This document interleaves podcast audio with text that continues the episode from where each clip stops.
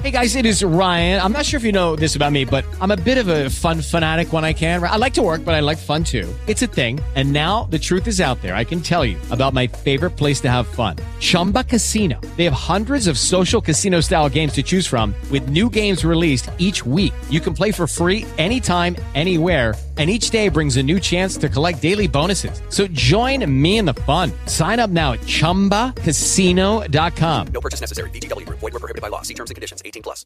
Now that you've found UBN Radio and discovered our quality talk shows, it's time to spread the word to friends, family, and the universe. 24 hours of music and talk. Radio without limits. That's why people keep coming back for more. That's UBNradio.com. This is One-on-One with Jasper Cole, Hollywood's bad guy, and so much more. Actor, talent manager, producer, and more. Now he's sitting down with today's top newsmakers from entertainment, politics, pop culture, and beyond. This is One-on-One with Jasper Cole.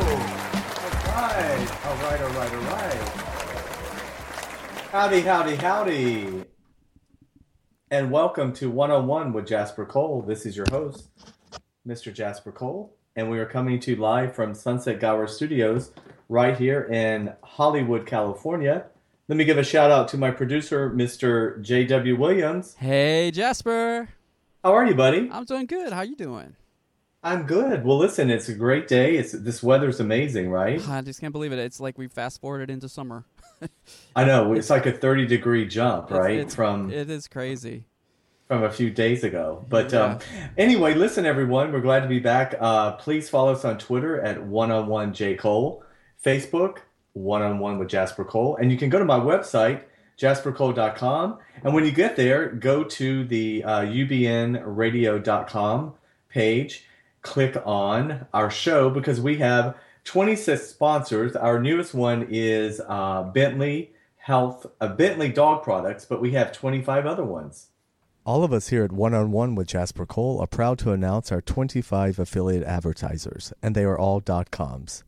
eFile, InterServer, ZipRecruiter, Hilton Hotels, 3-Day Blinds, Adam and Eve Toys, BullGuard, Prime Slots, Russell Stover, Booking.com, Suzanne Summers Bath & Beauty, Quest Nutrition, Sur La Tabla, and Extended Stay America.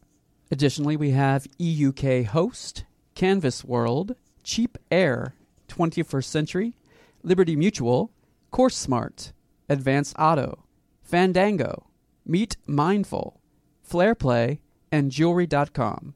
Thanks again to all of our wonderful sponsors. All right. Okay, great. Welcome back, everyone. Yeah, we're really thankful to have the sponsors. So everyone, please go there, click on something you like, purchase it, and we can make some money. So, JW, it's been a great, exciting week in politics. You know, we're so thrilled today because we have Jamal Simmons, who is a political analyst and a TV commentator for both CBS and CNN. You probably have seen him on MSNBC and pretty much all the networks. He's going to be joining us today to talk about the current presidential race. Since we were together, we've had the Iowa caucus, and also last night was the New Hampshire primary. So I can't wait to get into that with him and get his take on Trump and Bernie and Hillary and all that. So I'm excited about that. Did you follow any of this last night? You know, I haven't really been following except just what I'm seeing as sound bites, on social media and just little recaps on the news. But I think we do have Jamal on the line. Jamal, are you there? Oh, we do. I'm here. Hi, buddy. How you doing? Hey, Jamal. This is Jasper. Talk to everybody. Jasper and John, thank you so much for joining us. I know this is probably one of your busiest times, so thank you for taking the time to be with us today. I'm happy to do it. This is, not to be corny, but it is the future of America at stake. Yes. Yeah. There's just that one little issue there, right? The future of America. Listen, before we get into today's politics, I really wanted to talk, if we could, a little bit about you and your journey and you've had quite an amazing career, and you still do, but I see you went to Morehouse College, right? I did. Yeah. That's a great school. I'm from Georgia, from Athens. So. Oh, nice. Yeah. So I went to Morehouse, and I lived in Atlanta, like after that for a little bit, and it's really one of my favorite places on the planet, I have to say. I really, it's where I grew up. And I mean, I grew up in Detroit mostly, but I really became a man in Atlanta. You know, it's like where I started my career, and I met people who I had like, you know, really good interest in, and it just was a fun place to live. I loved it. Yeah, it's a great city, and it's just completely taken off. I mean, it's been growing over the years, but I left in '87, and it's just not only like politics, but it's turned into like, you know, Hollywood South, I guess, with all the TV and film production. It is. Right. It is absolutely like Hollywood South. It's pretty funny. And people, you probably know this if you've been back and visited, you know, you'll go to Lenox Mall, and there'll be literally like a group of people, like guys walking through the like mall singing, like a singing group. You know, it's like just, it is Hollywood. People are ready to get discovered. Absolutely. Well, so let me ask you, so after college, where did this journey begin for you in terms of your commentating and your political career? Before the commentating, I mean, how did you begin the journey? Well, you know, it was really great. I went off, and I was at Morehouse, and one day I was walking across campus, and it was January, February of 1992, and somebody handed me a flyer and said this guy named Bill Clinton was going to be over in the chapel speaking. And so I kind of had an hour to kill before class started. So I decided to go over there and sit in the back and listen to him. And I kept thinking, wow, I kind of like this guy. Like, he's making sense. So this is pretty good. And so I became a little bit of a Bill Clinton fan. And then he won the nomination. He won the Georgia primary and won the nomination. And then I started volunteering on the campaign. And I got hired to work for the campaign. And then I got hired to travel with Bill Clinton. It all happened really fast. So, you know, I was running around the country. It was like being on a rock tour. I mean, you guys are in show business, so you know what it's like when you're in a show. You know, right. You got all the people behind stage, and my job was managing the press and making sure the bags got what they were supposed to get and where they were supposed to be there. And, oh, Andrea Mitchell left her camera on the plane. You got to go back and get it. You know, that was sort of my job. But it was great because I got to see the country in a way I'd never seen it before, and I got to really see people. What's great about presidential campaigns is people are really putting their best foot forward when the candidate shows up. They want to show off whatever part of their lives that they think is the most special and kind of tell him or her what's happening. And so it's a really different look at the country. And so I left that, and I went to Washington. I worked, you know, in the Clinton administration for 4 years, and I went off to grad school and came back and worked on Capitol Hill, and then started working on presidential and other campaigns, Senate races. And then, you know, what happened was they started, I think it was maybe around 2005, I just started doing TV here and there. People started asking me questions. I was a press secretary, so I had done TV working for candidates. And then cable news stations started calling. It's funny, I got my first cable station I was ever on was Fox News. Fox News used to have me on. So, wow. I can never hate Fox News too much because they gave me my start in TV. Right. And... And then it was great. Then in 07, 08, Barack Obama was running for president, Hillary Clinton. I didn't choose a candidate for a long time because I worked for the Clintons, but I really liked Barack. I knew him from when he was first running nationally for the U.S. Senate. And so I really wanted to stay out of it for a bunch. And then at one point, finally, I decided to get in it, and I endorsed him. I came out for him, and I spent all that year on CNN talking about Barack Obama every day. And you know, the rest is sort of history. It's been great. It's been great. And now, when you going back to the beginning, were you there with George Stephanopoulos and Dee Dee Myers and some of the original people that were with Clinton? I was. And, you know, one of the biggest lessons that I had about life came from George and Dee Dee. I was like 21 years old, right, when I'm traveling around with these guys. And one day we get some hotel late at night, and I'm coming in the hotel, and everybody's kind of putting their bags away, and I'm making sure everybody's settled. And I go to the staff office. And in like every day, people used to you make schedules. This is before the internet was big, right? So people would make schedules, and you had to pass the schedules out. You would put them underneath everyone's door at night, so they would know what they had to do in the morning. And something happened. People screwed the schedule thing up. It didn't really work. So I walked into the staff office, and I'm standing there, and on the floor, Dee Dee Myers, George Stephanopoulos, and Paul Begala are running an assembly line, stapling copied pieces of paper of schedules to go out, to give to me to take out. And I learned an important lesson that day, which is like, you know, it doesn't matter how big you are, the work still has to get done. You need to be one of the people that does it. Right, so, right. It was a good lesson. Well, it's fascinating because, you know, all three of them, Paul, Dee Dee, although I don't see Dee Dee as much anymore, but certainly George, well, you know, their whole careers took off. Dee Dee's now out there in L.A. working for some movie studio. She's in the show business behind the scenes world these days. Yeah. Okay, well, good for her. I just remember it was fascinating because there was, all of you guys were so young, and that was what was so invigorating about that initial campaign, is how much, you know, young energy he had around him. Yeah, and you know what's funny is, you know, I've got a lot of young people that work with me now, and they were big Obama fans, and a lot of them are big Bernie Sanders fans right now. And I try to tell them, you know, back in the early 90s, Bill Clinton was the Barack Obama of his day. You know, he had all the rock stars and Rock the Vote and MTV and, you know, the electricity. I saw a woman one time. He came walking out from behind stage, and I saw a woman burst into tears and start jumping up and down like he was John Lennon. It was the most amazing thing I'd ever seen. Well, he was like our first Black president before we had Obama, in some ways, because he was a rock star, and he had the African American community behind him. So, well, listen, that brings me to, that's a great segue up to what's happening today with the Democrats, and we talk about how Bernie seems to have this millennials. He seems to have the young generation, which is fascinating in many ways. I was curious what your take on that is, and why do you think Bernie is resonating so much with the younger generation, and perhaps Hillary is not? You know, I think it's from a lot of that history. You know, frankly, the Clintons have just been around for a long time. So if you're a 22-year-old, you know, Bill Clinton got elected president before you were born. So the whole idea of, you know, your whole life has been around these people. And here comes Bernie Sanders. He's got the same message he's been saying. You never really heard of him before, but the more you learn about him, the more you learn. He's got this sort of really consistent message.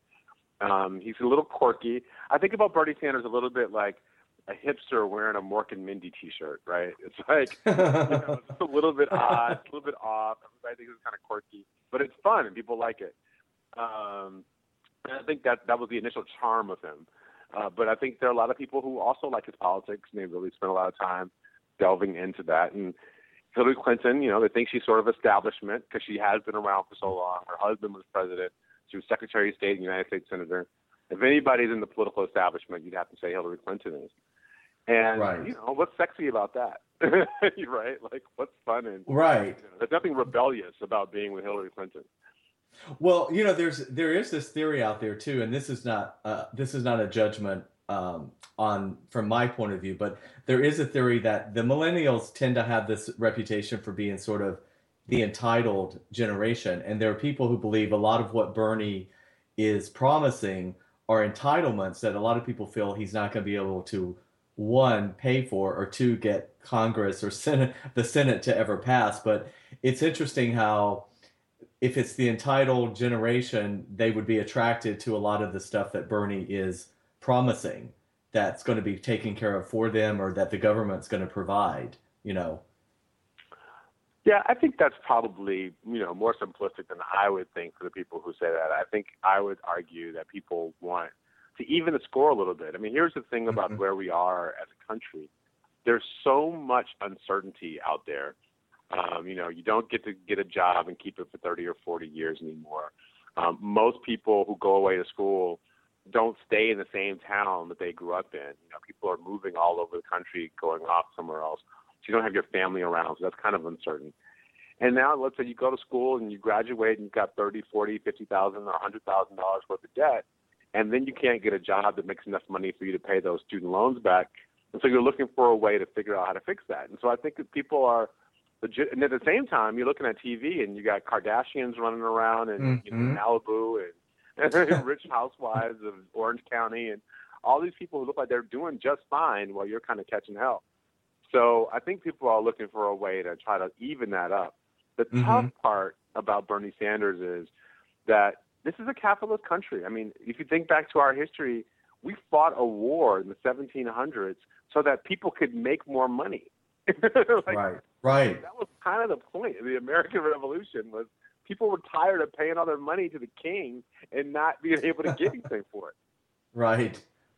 So the country was sort of started, you know, so that people could make more money. So it seems like to me it's going to be tough to get a president who calls himself a socialist, just because that's just not really who we are as a country. But, you know, I've been surprised a lot the last few years. Who knows? I didn't even think Donald Trump would make it to the starting line, and you know he's Let's talk about Mr. Trump. You know, it's fascinating because I've had this theory myself that I kind of felt like Donald never really had any clue he was going to take off like he did. I had this theory that I think he sort of was doing one of his traditional publicity things. He thought he'd get in and get out, and I think he's been shocked like a lot of us, and he's been trying to play catch up the whole time, because I could just imagine he's like, oh shit, what am I going to do now? I'm actually winning. You know, I've got to actually do something here. Absolutely. I think he is probably a little shocked by it. I mean, everybody else is. But he also is tapping into a chord, and I think people are, this is part of that same angry and angst. You know, he's pointing the finger, though, at an ethnic group. There's a thing about Donald Trump that's kind of fun and interesting to watch. And there's another part of Donald Trump that's pretty freaking scary when you think about it. Yeah. So here's a guy who's running for president, and he's attacking ethnic minorities, blaming them for the country's problems. He's ridiculing the media. He's got a kind of an army of, you know, henchmen, like these sort of security guards that throw protesters out every time he gets upset. You know, he's got $1 billion. He's kind of like this mix between Silvio Berlusconi, who was the prime minister in Italy, and like Vladimir Putin in Russia, and like the guy from France, Le Pen, who was the anti-immigrant guy. You know, so it's kind of like he's this mix of weird, weird strongmen, you know, European strongmen, who's trying to tell us that he'll make everything okay as long as we can, you know, kick these people out and, you know, do whatever, you know, just let him kind of do whatever he wants to do.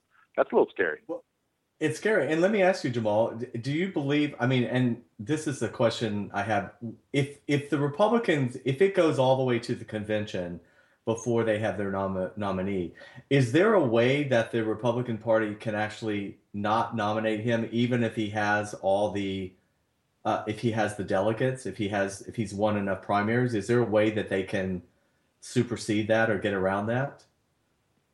Absolutely. I mean, so if he hasn't won a majority of the delegates, then when it goes to the convention, I think everybody has to vote for the person they said they were going to vote for on the first ballot.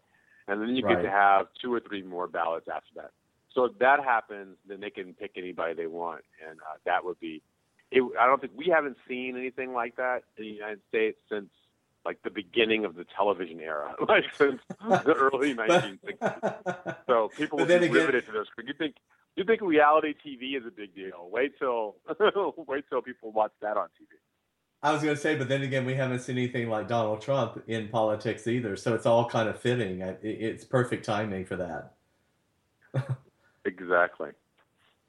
Well, because I had been confused about that as well. And I think a lot of Americans, a lot of voters, I don't think they really get that. I think a lot of us have felt like, oh, no. You know, if you get enough people voting for you in the primaries, then you're in. And I always felt like there was a way that they could get around that if they really wanted to. But then he may at some point go off and I think it'd be too late for him to run as a third party, I guess. I don't know. But He's all over the place with that. He might be able to pull it off.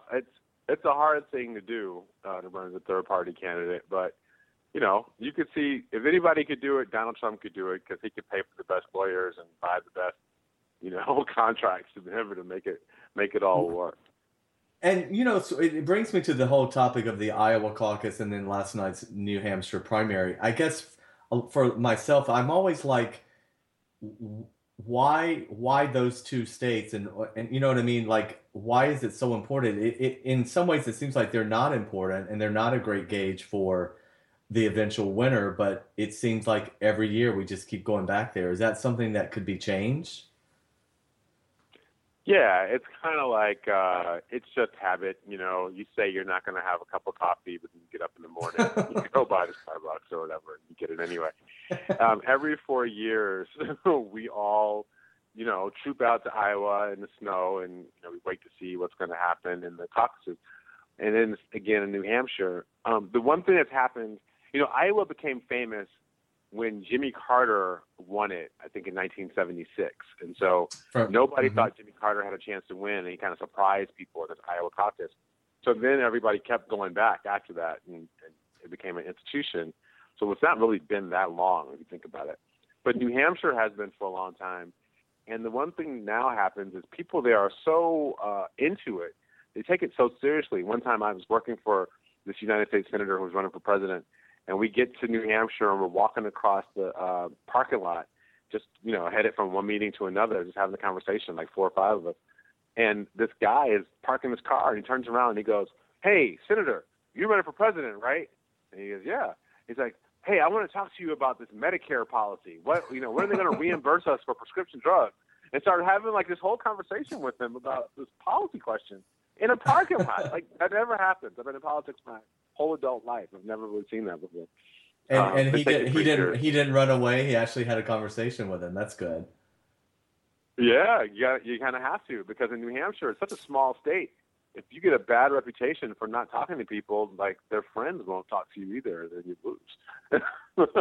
Oh my God. Well, you know, it was kind of exciting last night to see Kasich come up. I've always on the Republican side, I've always in watching these clown car debates, as I call them, you know, he seemed to be the one that was the least crazy. He actually seemed to be the one that, you know, kind of was not embarrassing. And it was interesting to see him come in second in New Hampshire. That's given him a big boost. Do you think that he has the ability to carry that into South Carolina and Nevada and onward? You know, he might. Nevada might be an easier place for him than South Carolina. You know, South Carolina gets pretty rough. You know, people fight each other. They bang each other up. You know, that's where George W. Bush, when he ran, went after John McCain and said that, you know, John McCain and his wife had adopted a young girl from Bangladesh who was dark skinned. And they spread this rumor in South Carolina that he had a black baby. Wow. All the sort of racists in South Carolina thought John McCain had his black baby, and it became this negative thing on him in South Carolina. Like, it gets pretty rough in the back of the limousine. That's the reality. That's the reality. That's the reality show we really want to see, is behind the scenes, right? Exactly. And people do things. It's very old school. It's like high school elections, high school student body elections or something. People make flyers, and they will, you know, wait till they'll go to like a conservative evangelical church, and like while everybody's in church and service, you know, like praising God, people will go around with flyers and stick them in the windows with these really nasty rumors, and they won't say like paid for by anybody or from this campaign. It's just literally like somebody went to Kinko's and ran off a whole bunch of blue pieces of paper and put them in your window. Wow. It gets pretty. It's like high school. So I don't know if Kasich is really ready for that. I mean, he ran a pretty positive campaign. He's, you know, kind of he's a conservative guy, but he's kind of moderate attitude. You know, pretty even-keeled attitude. Not really angry. And you know, the Republican. If you look at what's happening with Cruz and Trump, the Republicans are pretty angry. So I'm not sure if somebody who's not angry is going to make it. Well, it's interesting because you're right. It's kind of happening on both sides. You know, you've got the Bernie and you've got Trump, and even though Trump is what he is, you're right. It is showing that both sides are tired of the establishment, and they want to change. My concern is, as a Democrat, I'm actually happy with either Hillary or Bernie, but my concern is that Bernie cannot win the general election, and he would get beat by the Republicans. But, you know, I listen, I'm open. I mean, he certainly so far has, I think even the pundits have been surprised at Bernie's success so far. Yeah, that's the tough part about Bernie, like I was saying, the socialism thing, the kind of, the professor from Back to the Future look about him. Larry David, yeah. Yeah, the Larry David, like the people are just, he doesn't kind of look and sound and feel like what you might think the president ought to. So that'll be tough. But, the other part of it is I think that, this is what Hillary Clinton is clearly the most qualified person on the stage on either one. Totally. Of the right. Yes, like she's been through it. She's clearly, she's got the whole thing handled, but she has yet to offer this compelling message or idea or vision about what the whole thing is for. Like, what are we doing? Like, why should we elect you? I mean, it's like writing an essay without a thesis statement, like you kind of have to tell people what this is all about. And she's got a million policies. I agree with most of them. She wants to make college more affordable and more health care and better, education for schools for people, and, all that stuff, which is great. But it's hard to know how all that stuff fits together. And unless you're going to spend all your time going through campaign position papers, you probably get lost in it. And I think that's part of her problem is she just hasn't been a good storyteller. And as much as right. Anybody who's in the media business understands, like, you got to be able to tell a story.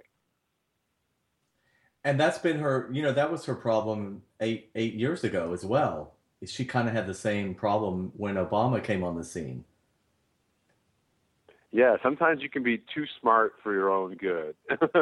Right. And it's one of the advantages, George W. Bush had this great advantage of always being on message, always being really clear. He talks really simply. And part of that was probably because he didn't read a lot, Right. He was very simple. He didn't really have a lot of facts at his disposal. So he just kind of kept saying the same thing over and over again. And everybody was like, yeah, that sounds pretty good.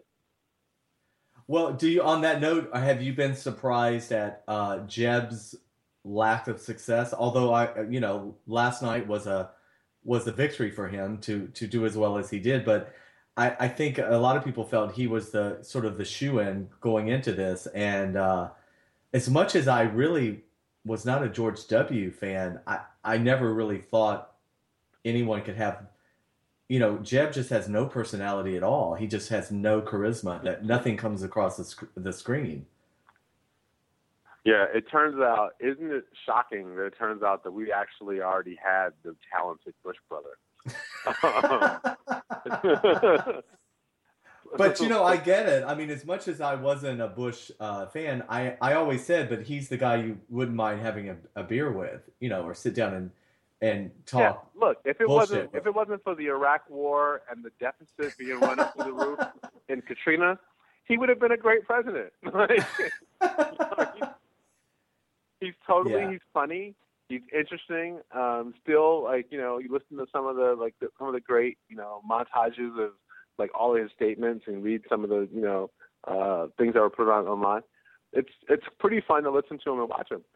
With Jeb, you just don't get that level of personality. And I always thought the reason why W was such a good communicator, and you just kind of like to listen to him and probably want to be around him, is he spent so much of his life sitting on a bar stool. And look, if you are hanging out in bars and drinking and working in oil wells, like, you get to know a lot of different kinds of people. You get to figure out what really motivates people. How many bar fights and pickup lines have you heard or given in your life? And so by the time you get to run for president, even when you straightened out and sobered up, you still know a lot about how real people interact, what they want, what they care about, how they're thinking. In a way that if you're Jeb and you're the good son and you went to the right schools and you studied hard and you got the best grades and you got the right jobs and you moved up the ladder the right way, who really likes that guy at the end of the day? Right. You want somebody who's lived a little. Well, yeah, because even though George comes from this privileged background, you just never really got that. He came off as sort of the average guy. I used to say if he weren't from that family, he would be that guy that sort of peaked in high school and would maybe be running the local car dealership, and he would sit around and talk about high school days and, you know, how he was the quarterback and that sort of thing. He just happened to be, instead of sitting at the dealership, the family business happened to be politics, right? And he was sitting in the White House, right. Which is scary that we survived. It was a little scary. Yeah. Well, and I got to say, there's something about, I never did think that we would end up at a time where people were really hungering something new, hungering for like the future. We would end up with a Clinton and a Bush on the ticket, right. At the end of the day. Because like, that's just really crazy, right? Like, I think Hillary Clinton probably makes it just because the system is kind of built for her to win. Mm-hmm. And Bernie doesn't have all the gifts that Barack Obama had. You know, Barack Obama was so electric and so compelling. And he was able to get both the really activist new voters and some of the old establishment voters in the way that Bernie hasn't been able to do. But right.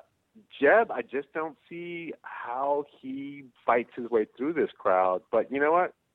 This year, I'm done making predictions. Who knows what really happens?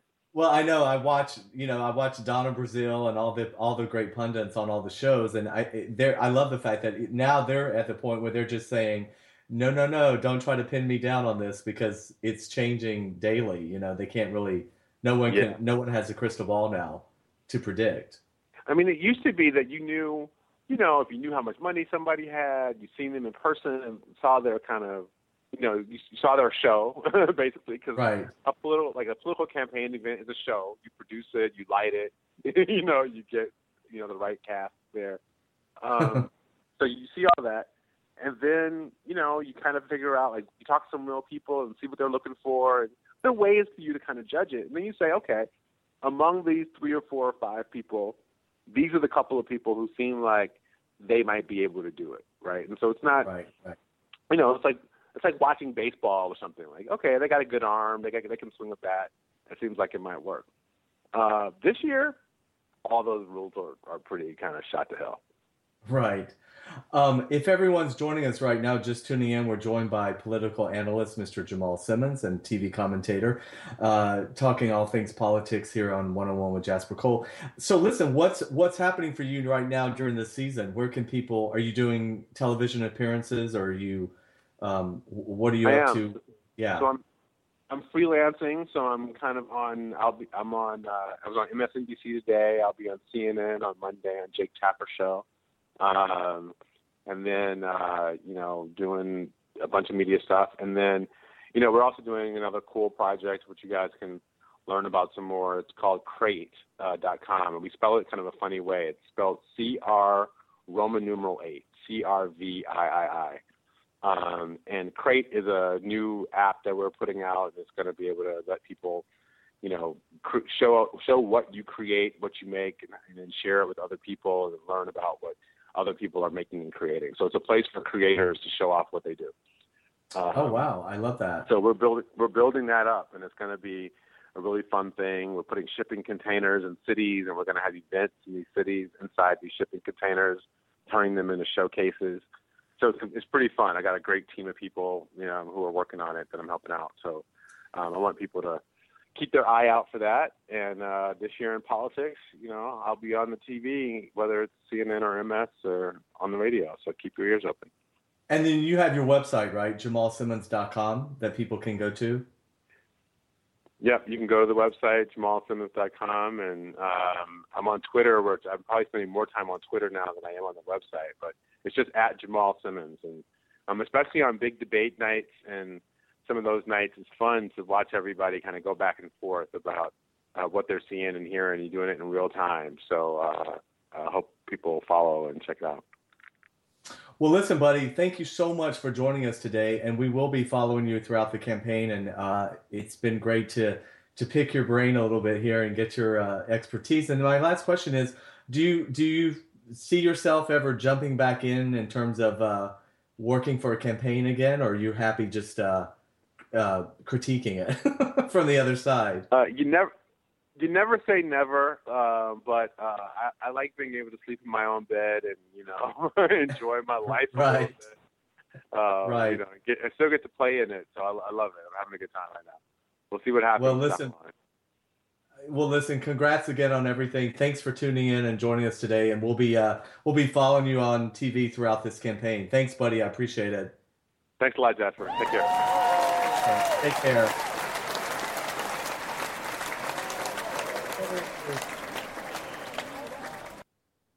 That was fantastic, right, John? Sure was. Yeah, no. Yeah, so much. He's had such a great career. I love the fact that he started out with George and Dee Dee Myers. And he's right. I've actually seen Dee Dee in the Larchmont area here in L.A. I had forgotten that she's out here. So, so everyone go to JamalSimmons.com and check out all the stuff that he has going on.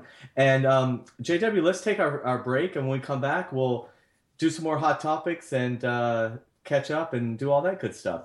You were listening to One on One with Jasper Cole. We'll be right back.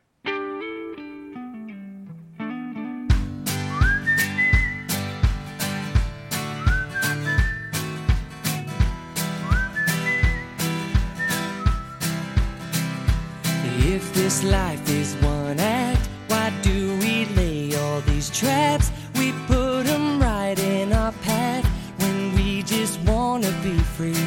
I will not waste my days making up all kinds of ways to worry about all the things that will not happen to me. Now that you've found UBN Radio and discovered our quality talk shows, it's time to spread the word to friends, family, and the universe. 24 hours of music and talk. Radio without limits. That's why people keep coming back for more. That's UBNradio.com. You're back. One on One with Jasper Cole. All right. Well, welcome back to today's show. We were joined by political analyst, Mr. Jamal Simmons. It's been a great show, right, John? It sure has, and you sound way better now. Well, should I go ahead and tell people what I did? Yeah. Well, can we use this on the real? I just want everyone to know that I had my headphones on backwards. Oh, my Lord. And that the microphone was on the back of my head. So. Oh, wow. I was like I was like, what can I do to fix it with all the interview? I just want people to know that is how we run it right here at One on One with Jasper Cole. And it's all my fault because I was just talking away. And then I realized when we went to the break, I thought, well, where's the microphone? Oh, and my God, it's 100% better. Oh. It was up next to my ear. The microphone was literally on my headphone. So I must have sounded like I was in someone's cave or something. Could you even hear me? Can we start over? Oh, my God. Oh, people. Oh, well, we have to bring some levity to this whole political situation because, Well, no wonder. Could Jamal hear me? That's so embarrassing. I'm sure he could hear you, but we're still on the air here with everybody, so. Well, this is what our listeners know that we keep it real. I know. Here at One on One with Jasper Exactly. Cole. But I really should have taken a picture. I was sitting here tweaking every button I could think of. Like, why is this? Yeah, because I have a mirror right here in front of me, and I just happened to look up, and I thought, well, what's that thing sticking up in the air on the side there? And then I realized, oh, shit, that's the microphone. No wonder no one can hear me. Oh, wow. All right. Well, you got it working now, so, hey, it's not how you begin, it's how you finish, right? So. Yeah, I'm glad. Dara's losing it in the chat room. 5 years. Dara went through this before, so she knows. She's laughing her ass off in the chat room too. She realized, but I bet she knew where to put the microphone. I've only been doing this for 5 years. I love it. But everyone has to understand, these are new headphones. Yes, they are. And it sounds great, actually, now. Really good. Now? Yeah. Well, good. Now that the show's over, it's perfect. I know. Well, Jamal. Thank you, Jamal. Thanks bearing with us. For hanging in there and putting up with me. I was like, he sounds better and he's calling from the phone. Wow. Oh, well, once again, go to our UBN radio page and look up our sponsors and if we still have them. Yeah. And you guys be sure, and we'll be back here next week. I'll have a microphone. I promise you it'll be a much clearer It'll sound show. Just like this, just nice and clear.